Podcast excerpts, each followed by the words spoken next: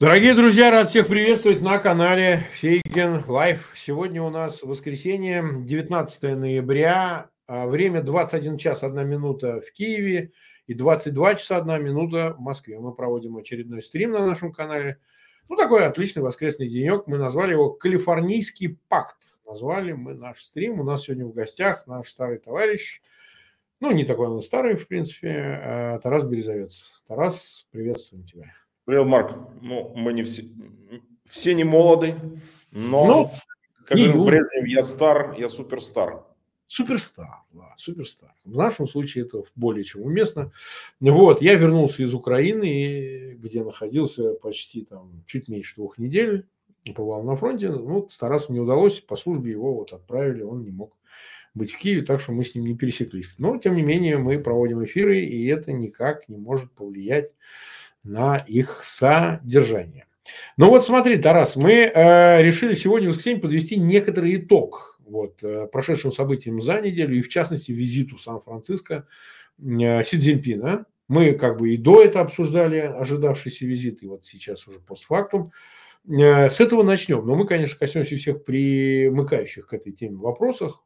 Давай обсудим, действительно попробуем проанализировать изменилось что-то там, в лучшую, худшую, осталось в прежнюю сторону, или э, мы слишком большие надежды возлагали, или наоборот недооценивали, много осталось заказом. Все-таки 4 часа они беседовали в Сан-Франциско.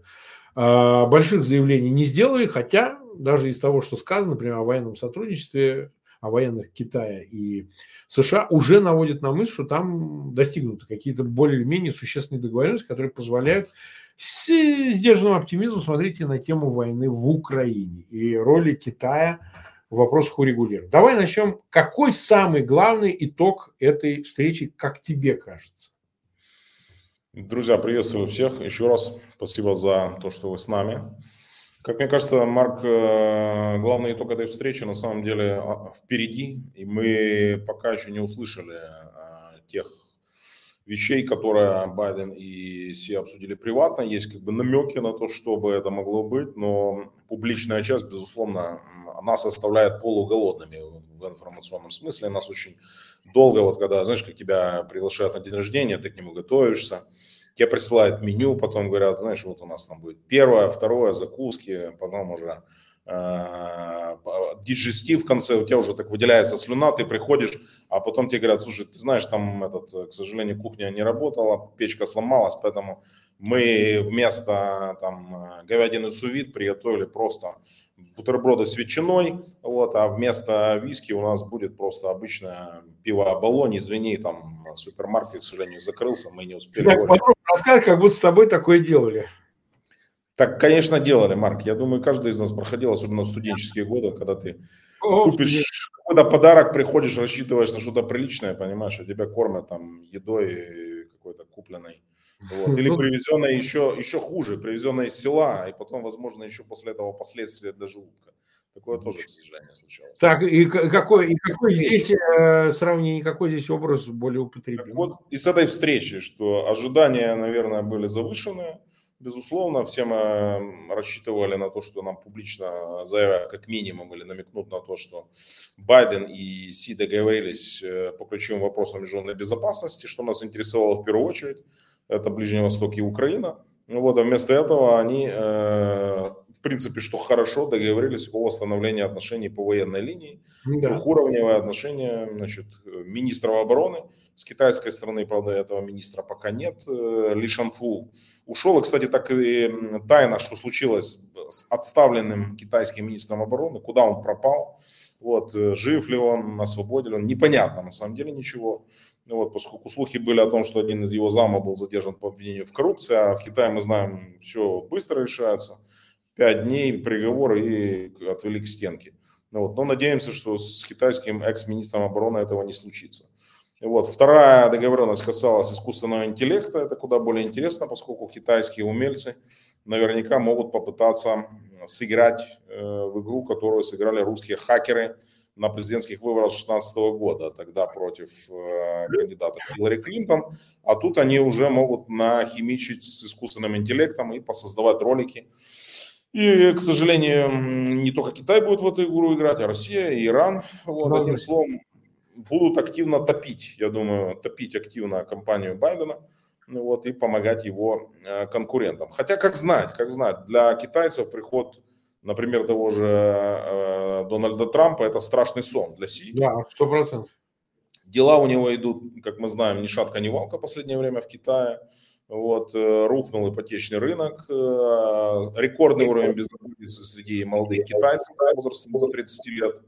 Вот. И экономи... кроме экономических неурядиц добавились еще и политические, из-за чего по непонятным причинам убрали не только министра обороны, но и министра иностранных дел Цингана. Опять же, того, кстати, кто, напомню, активно выступал сторонником сближения с Россией. Именно Цинган был одним из архитекторов э, нового дыхания, нового этапа в отношениях с Москвой.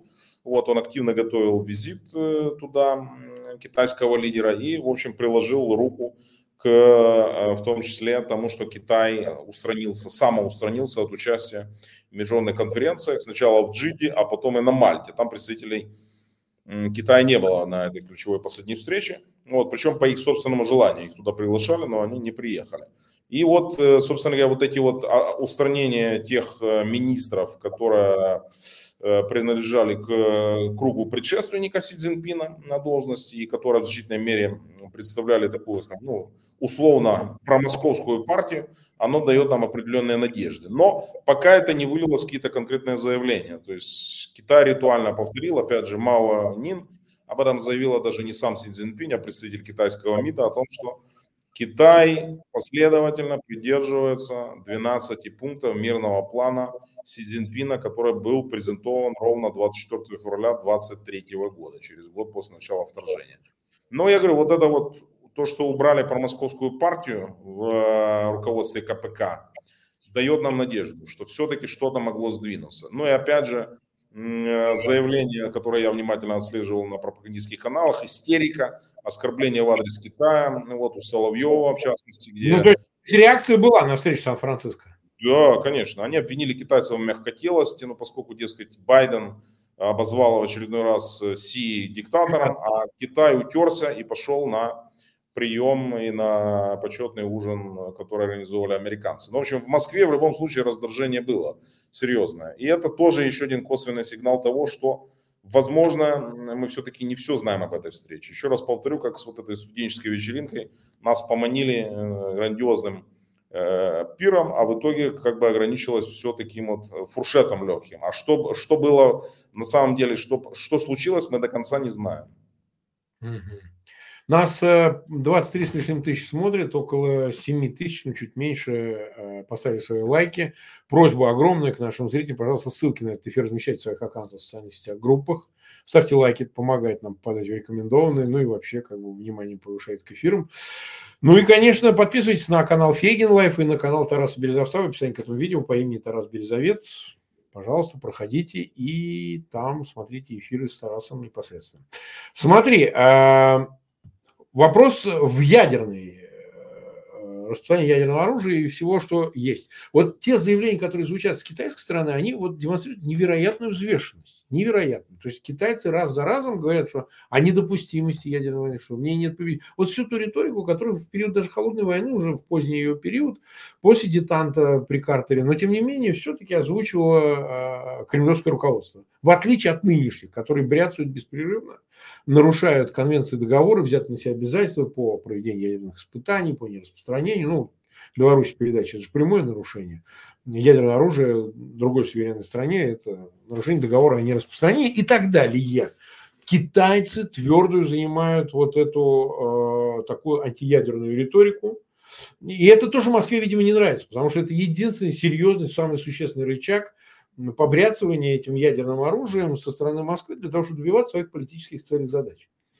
А думаешь ли ты, что здесь достигнута какая-то между американцами, ну и, соответственно, другими членами Совета Безопасности, кроме Москвы, договоренность по части прекращения ядерного шантажа? Потому что это, по-моему, впрямую влияет на Москву, когда они э, слышат такие заявления со стороны Китая, уж в частности, они сразу учитывая, что они в совершеннейшей изоляции в меньшинстве. В случае с чего, как бы потерять Китая в числе пяти стран членов Совета Безопасности, правом вет, ну и главных стран-учредителей ООН, ну как-то не очень хочется Москве. И поэтому после таких заявлений сразу она исчезает куда-то, эта ядерная риторика, потом она возвращается. Вот, но тем не менее, ты считаешь, что консенсус объективно существует между Вашингтоном и Пекином по поводу ядерного оружия и, в частности, позиции России, которая постоянно, ну, Кремля, естественно, России все это относительно, Кремля, который этим ядерным оружием бряцает и все время угрожает и намекает на то, что может его применить. Ну, конечно, Китай неоднократно делал заявления, и он постоянно их повторяет о недопустимости ядерного шантажа и о недопустимости выхода из действующих международных соглашений, которые касаются нераспространения ядерного оружия и которая касается э, выхода одностороннего из э, договоров относительно э, отказа Россия отказалась, недавно вышла из международного договора, который касается проведения ядерных испытаний. Все это в Пекине критиковали, и эта позиция Китая является неизменной, в этом надо дать должное э, Пекину, в том, что Пекин неизменно придерживается принципа того, что ядерный шантаж, особенно в отношении неядерных государств, является недопустимым. В данном случае вопрос ядерного Э, столкновения в принципе не обсуждался, но было заключено ключевое соглашение, я бы так сказал, его негласный пакт, который касается Америка воздерживается от активной помощи Тайваню, в обмен на это Китай обещает не захватывать вооруженным путем остров. Это была ключевая договоренность. И я думаю, что это ключевая договоренность, которая нам была публично сообщена, она, по сути, развязывает руки американской дипломатии. То есть накануне этой встречи с Салливаном, советником президента Байдена по вопросам нацбезопасности, вопрос безопасности э, Тайваня оставался в числе топ-приоритетных, топ-3 вопроса, которые американцы хотят обсудить и на которые хотят получить ответы.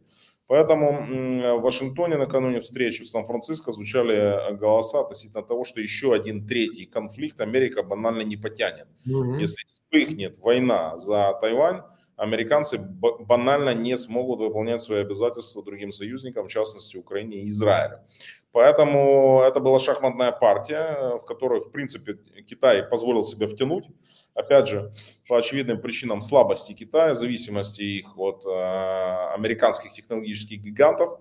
Ну вот, как известно, Вашингтон шантажировал накануне встречи Пекин тем, что он сможет передать технологии производства микрочипов из Китайской Народной Республики э, соседней Индии. А это, по сути, обрушило бы Э, и без того достаточно ну, слабый, волатильный э, китайский рынок.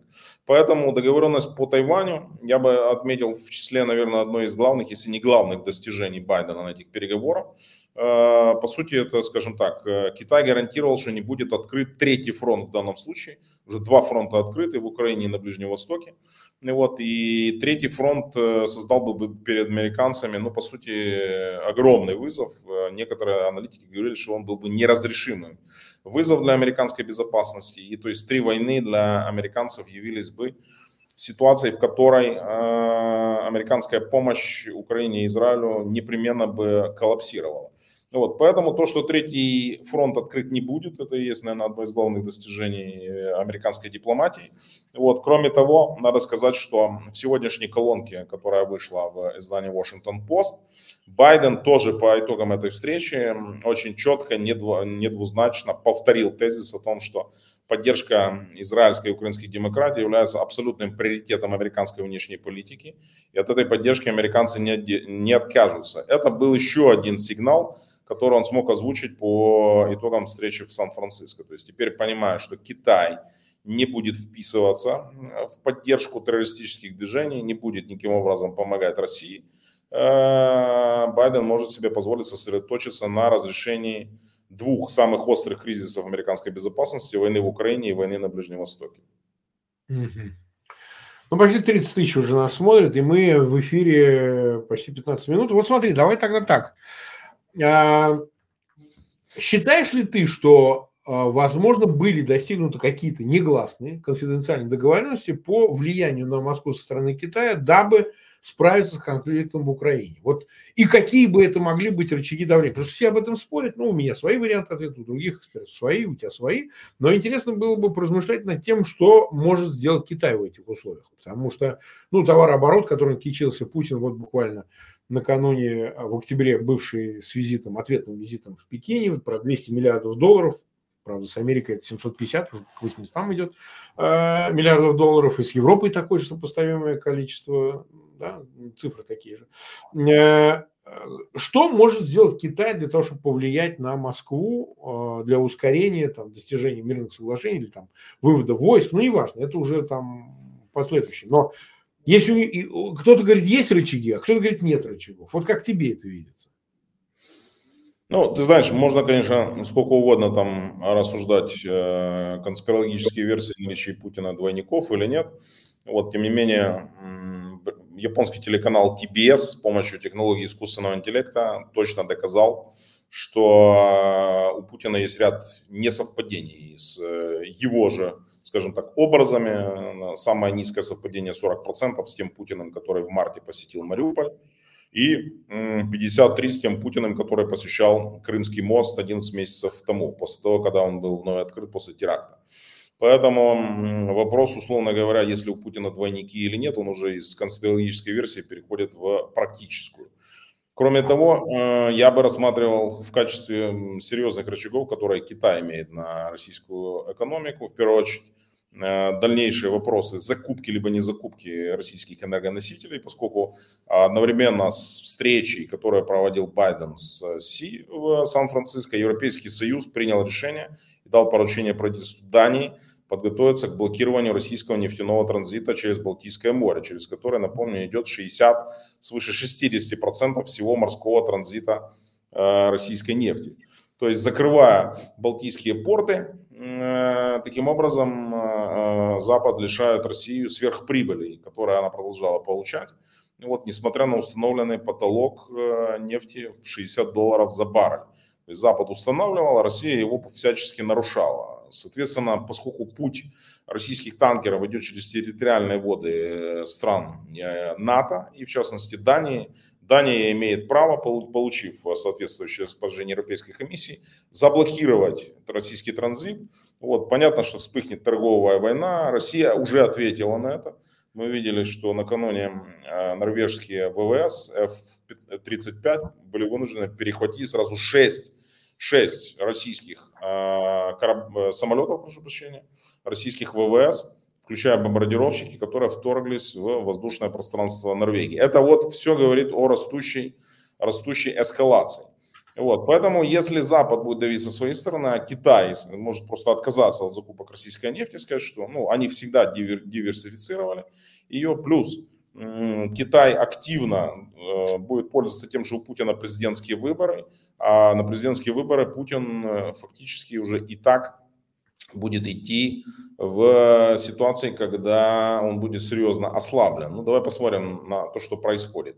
Гиркин заявляет о своем выдвижении в президенты. Он поручает создать штаб. Вот, можно, конечно, сколько угодно там как бы дискутировать, является он кандидатом или не является. По большому счету, это неконтролируемый субъект.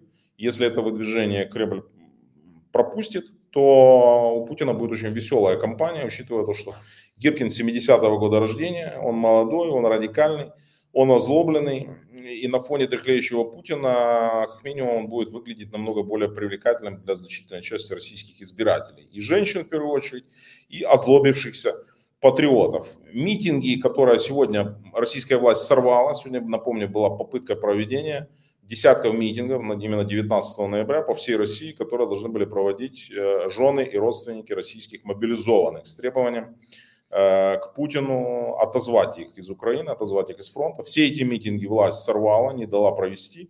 Вот, но очень серьезно растет напряжение в российском обществе. Ну и вот последний опрос, который проводился одной из социологических компаний в России, не помню, к сожалению, название, вот 48% россиян выступают за начало проведения переговоров с Украиной, то есть прекращение войны. Вот. И, естественно, Китай, который, опять же, сейчас посмотрим, как будет происходить следующая встреча, которую инициирует Украина. Вот последняя прошла на Мальте, которую Китай не посетил. И это будет очень показательно, когда ближайшая встреча, которая пока не подтверждена, непонятно, где она состоится, но она будет 100%. Вот, появятся ли ней представители Китая. Если это произойдет, это будет очень знаково. Одним словом, до президентских выборов Путин становится очень уязвимым от э, позиции Китая и от действий, которые предпримет официальный Пекин. И Поэтому у, я бы так сказал, у завершения войны в Украине появится окно возможностей. То есть в любом случае Китай это единственная, единственная на самом деле страна, которая имеет хоть какие-то рычаги влияния на э, диктатора. Угу. Так, ну хорошо, а, давай тогда так рассудим. А, для Украины взаимодействие с Пекином в этой истории возможно? Ну, то есть вплоть до визита Зеленского в Пекин. То есть он, а что, он после американского визита Си Цзиньпина в Сан-Франциско. Возможно, такие варианты могут тоже обсуждаться на предмет того, что значит, действительно Китай может приложить усилия для окончания войны. И вот э, такой демонстративная встреча Зеленского и Си Цзиньпина, она бы свидетельствовала о, ну что ли, серьезности намерений Китая на ситуацию повлиять. Ну, в своих интересах, чтобы как получить Тайвань в конечном итоге. Кстати, надо напомнить, что на Тайване на следующий год э, уже скоро будут выборы, и там принимает участие главная оппозиционная партия Гаминдаун, а, созданная Чан Кайши. Они выступают за более тесную интеграцию с Китаем континентальным. Вот. Ну так вот, э, для Украины и как вести себя Украине, если действительно состоялись какие-то конфиденциальные, пусть, но договоренности между Пекином и Вашингтоном, Сан-Франциско в лице Си Цзиньпина и Байдена, и, и они касаются Украины в том числе. Вот как Украина повела себя?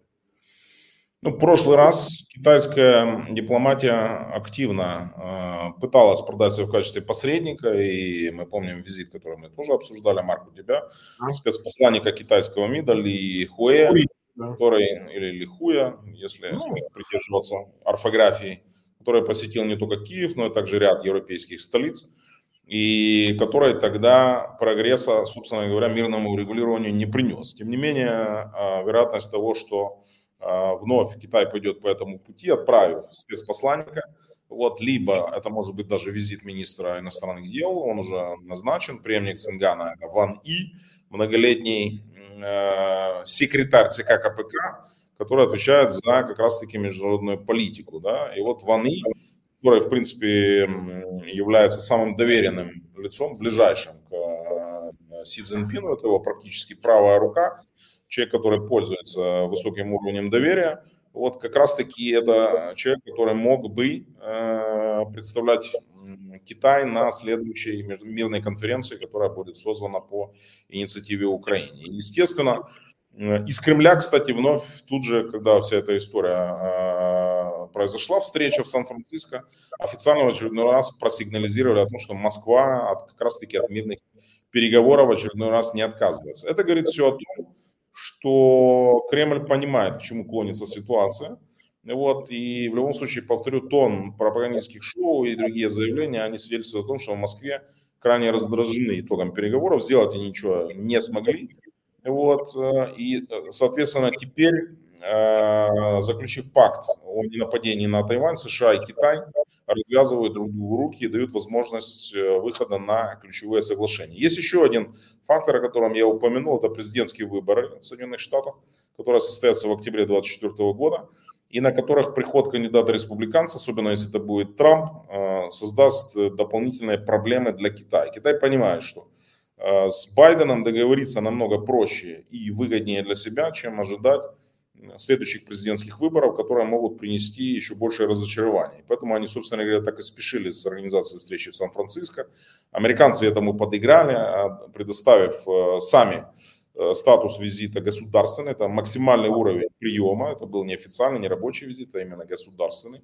Американцы сами сделали все для того, чтобы показать Китаю э, то, что лидер КПК принимается на высшем уровне. Ну и самое главное, Байден – принял пас от Си Цзиньпина. Для Китая было важно, и для Си, в частности, услышать заверение в том, что Китай рассматривает, США рассматривает Китай в качестве не просто партнера, а второй сверхдержавы. И практически об этом же Байден заявил, о том, что Китай и США должны выступать э, гарантами безопасности, вот, несмотря на различия в политических системах. То есть э, Китай получил именно те заверения ключевые, он ехал за этим фактически. Не только за тем, чтобы достигнуть э, э, разрядки напряженности, но и для того, чтобы э, получить заверение в том, что Америка видит в Китае второго партнера, вторую сверхдержаву. И это он фактически получил. И поэтому, будучи вооружен этим, опять же, Китай, скорее всего, будет ну, скажем так, торопиться это не, не совсем корректное слово в отношении все-таки китайской дипломатии, но действовать, скажем так, более оперативно. Понимая, что пауза оперативная для дипломатии может закончиться в связи с началом президентских выборов в США. И поэтому надо здесь подтолкнуть Путина к какому-то решению. Решению, в первую очередь, э, о завершении войны. Ну вот хорошо, да, значит, в этом есть некая предпосылка. А давай мы чуть подплывем дальше от темы, чтобы какие производные от нее есть. Э, э, ты, надеюсь, слышал заявление президента Чехии Павла, натовского генерала, он из Чехии родом, о том, что в связи с таким ходом контрнаступления Украины, как бы, скорее всего, на следующий год ожидает уже мирные переговоры между Москвой и Киевом, ну или там посредниками на предмет прекращения войны. А такого же рода заявления звучали немного другие, модифицированные, меньшим калибром, меньшего масштаба политиков. Действительно ли ты считаешь, что а, вот эта позиция обращения к альтернативному военному способу регулирования, она в общем а, прослеживается и во встрече с э, Си Цзиньпином, с Байденом. То есть вот, ну, давайте переговоры, давайте что-то решим, там три конфликта, которых ты сказал, можем не выдержать, лопнуть, э, значит, или же все-таки э, это скорее против э, Киева направлено, его, скажем так, упрямство, нежелание идти на переговоры, может быть, я не знаю. Вот как бы ты оценил всю эту риторику, связанную с мирными переговорами? Ну, э, смотри, опять же, э, заявление Петра Павла я видел, он выступает всегда достаточно трезвым, хотя и жестким голосом союзников. То есть Петр Павел, на моей памяти, давал всегда подобные оценки, э, скажем так, он воздерживается от шапкозакидательской риторики, это его последовательная позиция, он и не может ее придерживаться, он сам бывший военный, поэтому, тем более десантник, поэтому он прекрасно понимает, что такое вооруженные силы Российской Федерации – в, будь то в виде советской армии или нынешней российской армии. Поэтому он неоднократно э, призывал воздерживаться от сверхоптимистичных ожиданий завершения войны. Всегда говорил о том, что Россия в любом случае воевать умеет, у нее достаточно для этого мяса, достаточно накопленных э, вооружений всех типов, и поэтому ожидать того, что российская армия посыпется очень быстро, несмотря на то, что это происходило, в частности, в ходе Харьковского наступления. Э, не стоит. Россияне очень быстро учатся. Поэтому те прогнозы, которые он делает, в частности, относительно будущих событий, большей части они подтверждаются. Поэтому его прогноз о том, что эти выборы, э, прошу прощения, эти переговоры, вероятнее всего, состоятся в следующем году, э, я думаю, что они основываются не на его личных даже оценках, а на оценках, которые он как глава государства получают от своей разведки и э, разведки стран-партнеров НАТО. И поэтому они тоже исходят из каких-то сценариев, рассматривая вероятность того или иного. Еще раз повторю, очень многое говорит, мы пока так осторожно скажем, многое говорит в пользу того, что следующий год может стать решающим в вопросе войны в Украине. Это, кстати, говорил и президент Зеленский. Вот, да. В том плане, что при всей готовности Путина вести войну на истощение – вот, ему достаточно много резонов а, самому закончить эту войну, не говоря о давлении, которое на него будет оказываться, и китайцами в том числе. Вот. Иными словами, Путину есть смысл, как об этом э, пишут западные аналитики, взять оперативную паузу. Я сегодня читал соответствующий прогноз, что ему проще заморозить войну в Украине, провести реформу перевооружения и через 5, возможно, 6 лет Э, если он будет к этому готов, начать новую войну. На этот раз уже целью называются страны Балтии. При всем при том, что они страны НАТО, и, казалось бы, никакой логики Путину нападать на них нет.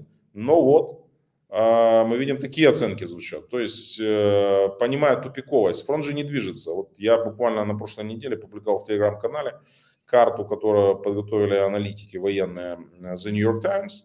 И там четко видно, фронт вообще не подвинулся. Вот с момента Э, завершения Херсонского наступления, как раз в ноябре 22 года, все, фронт, там минимальное движение, там отжали Бахмут, вот. Мы продвинулись на запорожском направлении, э, в направлении Мелитополя, и в принципе, и это вся, э, при высочайших ценах потерь, вот, кстати, только за последнюю неделю российские войска понесли огромные потери, было уничтожен, сбит самолет, уничтожено свыше 7 тысяч личного состава, то есть они в основном это на Авдеевском, Купинском, э, Лиманском направлении и Бахмутском. Вот. Но тем не менее, то есть рекордные опять пошли цифры потерь и техники в том числе. И это все приводит опять к росту дезертирства, это приводит к росту отказов, тем более, что российским войскам опять не выполнили в очередной раз обещание о ротации или отпуске. Вот об этом свидетельствует вот заявление их жен, что их командование обещало либо отпуск, либо ротацию, не выполнило ни того, ни другого. Сами ездят, сами прячутся э, значит, в штабах, далеко от фронта в десятках километров находятся. Вот, э, и при этом, значит, военная цензура. Если мы помним, раньше тут же там Кадыров, вот, или покойный, э, значит, этот, скажем, Пригожин об этом постоянно писали, что там генерал прячется там в 100 километрах, находится там Камбрик, его штаб находится в 100 километрах от линии фронта, вот, то сейчас они просто стали, э, высшая команда, не уезжать в отпуска, там просто и отсутствуют на передовой месяцами. Это все как бы отражается, мы видим, на моральном состоянии вот, э, войск. И еще раз повторю, при всех штурмах мясных, которые были предприняты, прогресса э, оккупационная армия не достигает, а уровень потерь он опять достигает пиковых показателей зимы 22 года. Ну, тоже удивительные вещи. Э, я вот сам побывал в Купинске. Купинск мы не раз обсуждали. Можно его взять, нельзя взять. Вот я я ничего, я уже не раз повторял, не увидел того, что является признаком какого-то там, не знаю, паники или что город э, сдадут. Ничего даже отдаленно этого нет. То есть вот не очень понятно, на что рассчитывает российское э, военное командование, российский, российская власть, потому что скорее вот я нахожу объяснение, что вот этот отчаянный шаг в Авдеевке, не считаясь жертвами, во что бы то ни стало взять, это действительно такой пропагандистский потребность такая пропагандистская для того, чтобы показать и сказать, ну вот же победа есть. Я читал в The Public, они называют это там Курская дуга, это наш сын. Какой сын? Куда? О чем вы вообще? Вот, но а, они хотят, ну, наверное, 14 числа, когда будет большая пресс-конференция. Путин, я понимаю, декабря, 14 декабря. Вот, да, вот уже скоро. Э, а громогласно объявить, что все не зря, смотрите, мы выходим к границам Донецкой области, но близки к ним. И, собственно говоря, вот, пожалуйста, отражение того взятия населенного пункта Авдеевка, который никогда не был оккупирован, там, еще с 2014 года является близким прифронтовым городом к разграничительной линии между так называемой ДНР бывшей и, и собственно, Украиной. А сейчас почему-то вот они решили это сделать. Да?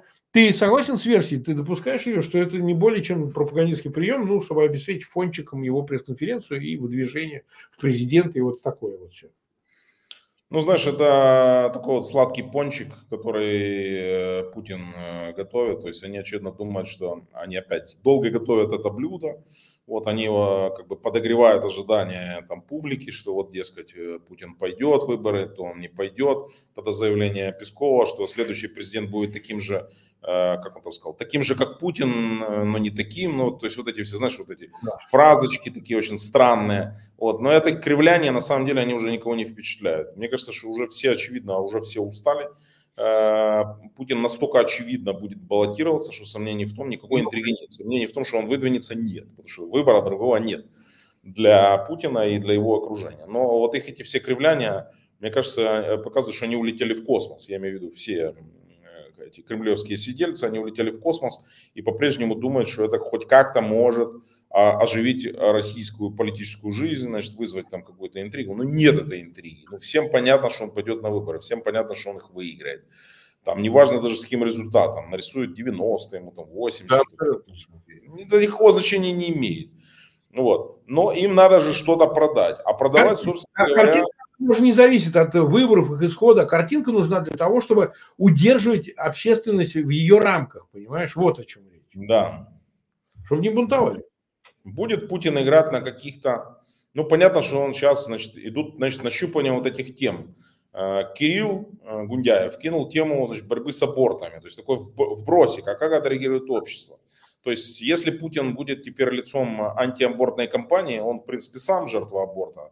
Вот. Но если он будет лицом, он решит, что это идеальный э, вариант, с которым найти на выборами, значит, у них совсем уже кризис жанра, понимаешь? Потому что если тема борьбы с абортами будет поднята на щит, значит, все очень и очень э, грустно в любом случае. Но э, как бы все вот эти вот э, попытки, еще раз повторю, подогрева интриги, они в первую очередь связаны с тем, что они мечутся мучительно и не могут на самом деле понять, а что же такое продавать. Вот если бы Путин заявил о том, что мы закончим войну там в 2024 году, понятно чем, то есть мы победили, там вот он сказать, мы победили, потому что мы э, вернули в родную Гоинь значит, жителей э, Южной Украины, мы, это победа и все – понятно, но он вроде как бы об этом говорить он не может, поскольку цели так называемой СВО не достигнуты до конца. Что тогда продавать народу? Э, драматичность ситуации показывает в частности то, что Госдума отказалась индексировать зарплаты российских госслужащих. А это самый главный кластер, это главная опора путинского режима. То есть военным, э, полиции, нацгвардии, спецслужбам э, зарплаты индексируют на уровень инфляции. Она составляет 6,8% а госслужащим почему-то не индексируют. А это миллионы людей, которые обеспечивали в том числе Путину результат в качестве членов избирательных комиссий. То есть если уже на этих людей забили болт, это говорит о том, что ресурса на других категориях, которые в принципе нахрен в Кремлю не нужны, фактически вообще не останется, понимаешь? То есть сигналы оттуда идут очень-очень странные, еще раз повторяю. Очень-очень странные. Mm-hmm. Ну хорошо, 45 а с лишним тысяч нас уже смотрит, 45 э, 200 почти, 14 а тысяч поставили лайки, мы в эфире находимся около 37 минут, у нас еще немножко времени есть. Э, просьба к зрителям, кто присоединяется, ну, я вижу по цифрам, что люди подтягиваются в воскресенье, конечно, но тем не менее, пожалуйста, ссылки на этот эфир размещайте в своих аккаунтах в социальных сетях и группах. Ну и, конечно, подписывайтесь на канал Фейгин Live, на канал Тараса Березовца. В описании к этому видео по его имени вы можете его обнаружить тоже, э, смотреть там, э, там передачи, ну, эфиры. Хорошо. Давай тогда э, вот еще какой вопрос обсудим, поскольку ты у нас, как говорится, по службе бываешь э, в разных местах э, фронта и так далее.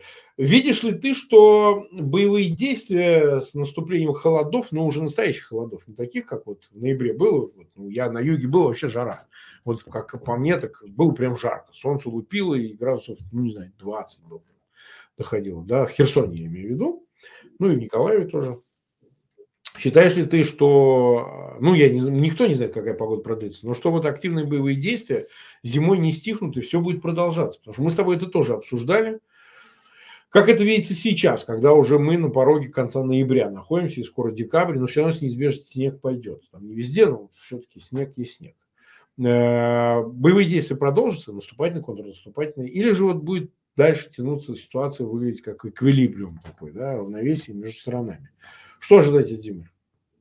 Ну, наши комбаты считают, что боевые действия зимой не утихнут, они, возможно, вспыхнут с новой силой, поскольку э, война – это период, когда российская армия воевать умеет. Опять же, все зависит, конечно, от погоды. Если будет ну, какой-то стабильный минус на уровне хотя бы, как это было прошлой зимой, на Бахмуте до минус 17 градусов, мы помним, что тогда э, зимой боевые действия не только не прекратились и не ослабли, а наоборот, они вспыхнули с новой силой. И они как раз-таки начали затухать уже ближе к концу весны, а потом случился уже, мы помним, э, бунт Пригожина, и тогда была некая пауза, да, возникла пауза оперативная, опять же, из-за того, что была непонятка и была тревожная такая пауза, и тогда были ожидания, в том числе они, мы видели по перехватам, очень боялись, что из-за этого э, бунта Вагнера мы начнем свои наступательные действия и ударим где-то им в тыл. Сейчас мы видим, что уже официально подтверждено заявлениями Генерального штаба и президента Украины о том, что на левом берегу Херсонской области подразделения украинской армии, морская пехота в частности, создали уверенный плацдарм, вот, э, оперативный плацдарм, который имеет все шансы перерасти уже в стратегический плацдарм, поскольку уже уверенно мы держим полосу э, свыше 8 километров шириной, а это очень серьезно. И учитывая, что на данном направлении противник меньше всего ожидал, ожидал наступательных действий, об этом, кстати, орал в своем телеграм-канале еще несколько месяцев назад Стрелков Гирхин, Дескать, да. идиоты, обратите внимание на юг, там сейчас что-то точно будет э, произойдет на их месте, на месте, как он, ну, он же называет хохлами нас, да, на месте хохлов я сейчас бы туда ударил, вот, и в очередной раз бабка Ванга не ошиблась, не ошиблась. Вот. Бабка Ванга Стрелков предсказал вот, на свою голову, вот, что произойдет, будет Цугундер, и Цугундер действительно случился. Вот, и сейчас э, там действительно есть уверенное продвижение, и до Крыма уже меньше 100 километров, и, как пишет BBC, возможно, будет перерезана стратегическая для противника дорога, ведущая из Олешек в Новую Каховку. А это уже очень серьезно. Серьезно почему? Поскольку логистический путь для всей южной группировки будет перерезан. То есть можно даже не заходить в Крым, достаточно перерезать эту э, логистику противника и все. И Крым, по, сути, оказывается ну, уже в изоляции. Вот, и поэтому паника, которая у них нарастает, показывает ну, всю серьезность э, сегодня ситуации для них. Вот, поэтому я не вижу никаких оснований считать, что э, зима э, приведет к затуханию военных действий. Еще раз повторю, наши командиры вот, считают, что э, будут наступления, и противник будет пытаться, и мы будем продолжать, поскольку украинская армия уже научилась наступать в условиях зимы, мягкой или, или, или не мягкой, неважно. То есть наши подразделения уже получили достаточную практику для того, чтобы осуществлять наступательные действия. Угу. А, ну хорошо, вот э, мы продолжим э, эту тему. Каким образом? А, ты считаешь, что вот те обещанные новые виды вооружений, ну вот F-16, там же говорили вообще в январе они должны прийти, американские суда, военные самолеты, а, плюс а, уже поставлен Атакамс, который вроде как уже использованы в Хаймерсах, 165 километровой дальности, да, и те, которые ожидают 300 километровой дальности, ну, такие разговоры идут, там будет, не будет и когда сложно. Это, безусловно, на твой взгляд, предполагает, что все-таки, вопреки словам Павла, будет готовиться помимо того, что в зимний период не прекратятся наступательные действия, отдельные, пусть на отдельных участках, в целом можно ждать подготовки к большому контрнаступлению весной, например. Не комментируем мы э, наших планов, будет контрнаступление, не будет, когда оно будет, где. Ничего по этому поводу сказать не могу. Могу только сказать то, что, безусловно, получение Украиной истребителей F-16... Э, а вот как это повлияет? Вот как повлияет? Оно существенно повлияет. Сейчас объясню, как есть несколько э, ключевых изменений, которые произойдут. Во-первых, российская тактическая фронтовая авиация не сможет сейчас работать, как она работает в прифронтовой полосе, сбрасывая камы с дистанции 40 э, километров, то есть не входя в соприкосновение с украинской системой ПВО, они сбрасывают кабы, и они планируют. И поскольку кабы невозможно э, засечь, поскольку она летит, это не, не дрон, она не, не дает выхлопа, просто летит болванка, она приземляется. Вот, и поэтому российская, первая российская тактическая авиация будет вынуждена отступить на дальние позиции. И, соответственно, она будет вынуждена менять э, способ ведения войны. Прекратятся бомбардировки прифронтовой полосы в значительной мере, поскольку первое столкновение российской авиации с F-16 закончится для них фатально. Радар F-16 превышает радиус действия российских систем РЛС, как э, авиационных, так и стационарных РЛС. То есть он может не входить в э, соприкосновение с российскими РЛСками, выпуская ракеты, конкретно как по э, российским локаторам, так и по российским бортам, их уничтожать на большой дистанции. Второе изменение существенное, о котором говорят специалисты, это то, что F-16 смогут закрыть пробелы существующие между системами ПВО, поскольку радар F-16 в той комплектации, которая поставляется, это не моя информация, это технические спецификации, это не секретная информация, еще раз тут хочу сделать акцент, он видит э, все существующие российские дроны, в частности, э, и разведывательные типа «Орлан», и видит э, дроны иранского производства «Шахет». И поскольку они являются для него тихоходными целями, ну, скорость 300 километров, как мы понимаем, до F-16 вот, является смешной. Поэтому они будут уничтожать э, те шахеды, которые используются массово и которые пытаются, ну, вот, как есть такое украинское слово, так, шпарынка, то есть такая лазейка, да, вот, где-то между системами ПВО, которые пытаются проникать. Вот для F-16 это легкие цели для уничтожения. Ну и, наконец, э, третья задача, которую они будут выполнять, это запуск ракет по российским центрам управления, по российским системам ПВО, по складам, которые находятся на значительном удалении от линии фронта. Причем делать это, еще раз повторю, совершенно безопасно, с большого расстояния. Их даже не будет видеть российская система, э, скажем так, слежения. Они выходят, выпускают ракеты и возвращаются. Ну и тут происходит такой бадабум уже, когда, собственно говоря, уже что-либо сделать, спасти ситуацию невозможно. Еще раз повторю, вся эта информация является э, в открытых источниках, она есть, никакой здесь государственной тайны мы не раскрываем. Об этом многократно писали западные издания, западные военные эксперты.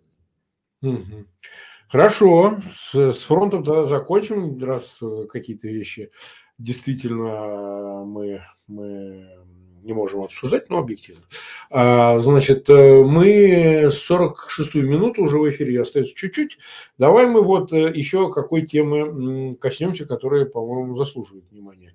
Ну вот в Европе, в общем, идут про разного рода процессы. Ты видишь, что стихает вот волна Э, искусственно отшпринцованной, я бы так сказал, Россией, Москвой по поводу значит, выступлений в поддержку Хамас. И сама операция Израиля, а, если ты видишь, ну, в общем, близка, близка к промежуточному успеху. Потому что уже захватит парламент, больница Шифа, под которой находились, собственно говоря, а, шиф, э, штаб Хамас, да, уже сделано очень-очень многое. Я, кстати, прогнозирую, что будет гораздо быстрее все. Вот если говорить о конкретно военной операции. Да? А, можно ли, на твой взгляд, сделать вывод по итогу всех этих событий, начиная с 7 октября, но уже так прошел-то э, прилично времени, уже, так сказать, э, ноябрь скоро заканчивается, что действительно Москва предприняла попытку и имела отношение к операции Хамас 7 октября в Южном Израиле э, с целью отвлечь, как и сами говорят израильтяне, вот представители в ООН, например, от э, ситуации в Украине и посредством возмущения этого на Ближнем Востоке, конфликта на Ближнем Востоке, решить свои э, геополитические проблемы и военные проблемы в Европе. Что ты думаешь? Ну, об этом заявляли представители э, израильской дипломатии неоднократно, в том числе представитель э, Израиля в Организации Объединенных Наций. Да, действительно, у Путина был план отвлечь Америку и союзников от войны в Украине с помощью э, вспыхнувшего конфликта на Ближнем Востоке. План этот, как мы видим, э, потерпел фиаско, в первую очередь из-за того, что армия обороны Израиля... А войны не началось, большой войны не началось. Вот почему. Не началось большой войны, а война была локализована, она была, скажем так, купирована действиями самого Израиля и э, Соединенных Штатов, которые перебросили туда две авианосные группы и четко дали, в принципе, всем понять, чем закончатся попытки э, расширения этого конфликта за счет вовлечения в него соседних государств. Мы видим, даже Хезболла практически притихла, хотя она так бесновалась, прыгала. А Хезболла, напомню, это далеко не Хамас, то есть уровень подготовки боевиков Хезболлы, он на, как минимум на, на голову выше. И, соответственно, если бы они втянулись в этот конфликт, э, мы говорим, скажем так, пока только даже о террористических группировках, не говоря о возможности вовлечения в войну Сирии и Ирана, то ситуация приобрела, приобрела совершенно другой масштаб. Ну и вторая причина – это сверхэффективные действия Цахала. Мы видим, что Цахал при всех уровнях угрозы, э, на которые обращали внимание эксперты по безопасности, они говорили о крайней сложности проведения туннельной войны, и нам сейчас демонстрируют, ну, фактически вот эти вьетнамские а сооружения. Да. Вот с той разницей только, что Вьетнам их рыл в джунглях, да, вручную, да, а здесь они забетонированы, построены, причем на деньги Европейского Союза, надо сказать. Ну, да. Программы, которые предоставлял Европейский Союз э, правительству, сектора газа, они использовались не на благо гражданских людей, а использовались на благо террористов. К сожалению, ну, здесь нет вины Евросоюза, в очередной раз просто ну, террористы... Ну, близорукости и такое, знаешь, распиздяйство. Там все ну, вместе. я не буду так говорить, ты можешь себе позволить, я не могу. Да. Да, поэтому, а, несмотря на всю сложность ведения войны, Цахал демонстрирует сверхэффективность, и мы видим потери Израиля, которые, кстати, не скрывают, они э, низкие для э, войны подобной интенсивности и опасности угроз, которые происходят. Правильно выбрана стратегия, и поэтому ну, я, в принципе, наверное, с моей стороны, некорректно давать оценки в вооруженным, э, скажем, действиям вооруженных сил других стран, вот, но я могу здесь только, скажем так, аплодировать тому, насколько грамотно была спланирована операция «Железные мечи», которая продолжается, она не, не завершена в данный момент. Вот, сомнений в том, что э, Израиль одержит победу в этой войне нет. Вот, и поэтому самое главное остается только надеяться, что э, эффективные действия армии обороны Израиля и союзников все же не позволят войне разрастись. Опасный риск, риск, конечно, этого есть есть, поскольку и Россия, и Иран этого очень сильно хотят. Вот, но тут же опять же возвращаемся к встрече, которая прошла в Сан-Франциско. Одной из тем обсуждения была позиция Китая, то, что Китай имеет возможность влияния, в частности, на официальный Тегеран. Вот. Mm. Здесь нам известно еще меньше э, той части переговоров, которая с Украиной, это вообще оказалось все закрыто. Но я Думаю, что американцы очень серьезно инвестировали в эту встречу, и в том числе по переговорам, которые касались ситуации на Ближнем Востоке, и поэтому э, Китай должен был получить серьезное предложение американцев для того, чтобы они повлияли на э, позицию Ирана и других стран Ближнего Востока, для того, чтобы они воздержались от втягивания или расширения этого конфликта. Ну что ж, дорогие друзья, 50 почти одну минуту мы в эфире, 17 тысяч зрителей поставили нам лайки, спасибо огромное. Э, и 51 тысяча, кстати, почти там, без небольшого, у нас прямо сейчас нас смотрят. Спасибо, что вы в воскресенье с нами были. Вот. Благодарим Тараса Березовца, что он к нам пришел. Ну и, конечно, Подписывайтесь на канал Фегинов и канал Тарас Березовца в описании к, этому видео по имени Тарас Березовец. Вы можете э, это обнаружить. У меня маленькое объявление, если позволите. Я в следующее воскресенье буду в Париже. И те, кто живут в Париже, имейте в виду, я в мессенджере размещу. У нас будет там большая съемка, меня будут снимать. И мы собираем тех, кто придут в 14 часов на, а, в определенном месте на площади правосудия. Там, наверное, встретимся. У меня, я привез марки с э, автографом Залужного живые. Вот, ну, кому-нибудь подарим эти марки из вас, тех, кто придут. Я об этом следите в социальных сетях, группах, мы об этом все разместим. Так что будет возможность там на улице выйти. А, Тарас, спасибо тебе огромное. Вот, ну, как говорится, до следующей недели. Спасибо, друзья. Спасибо, Марк.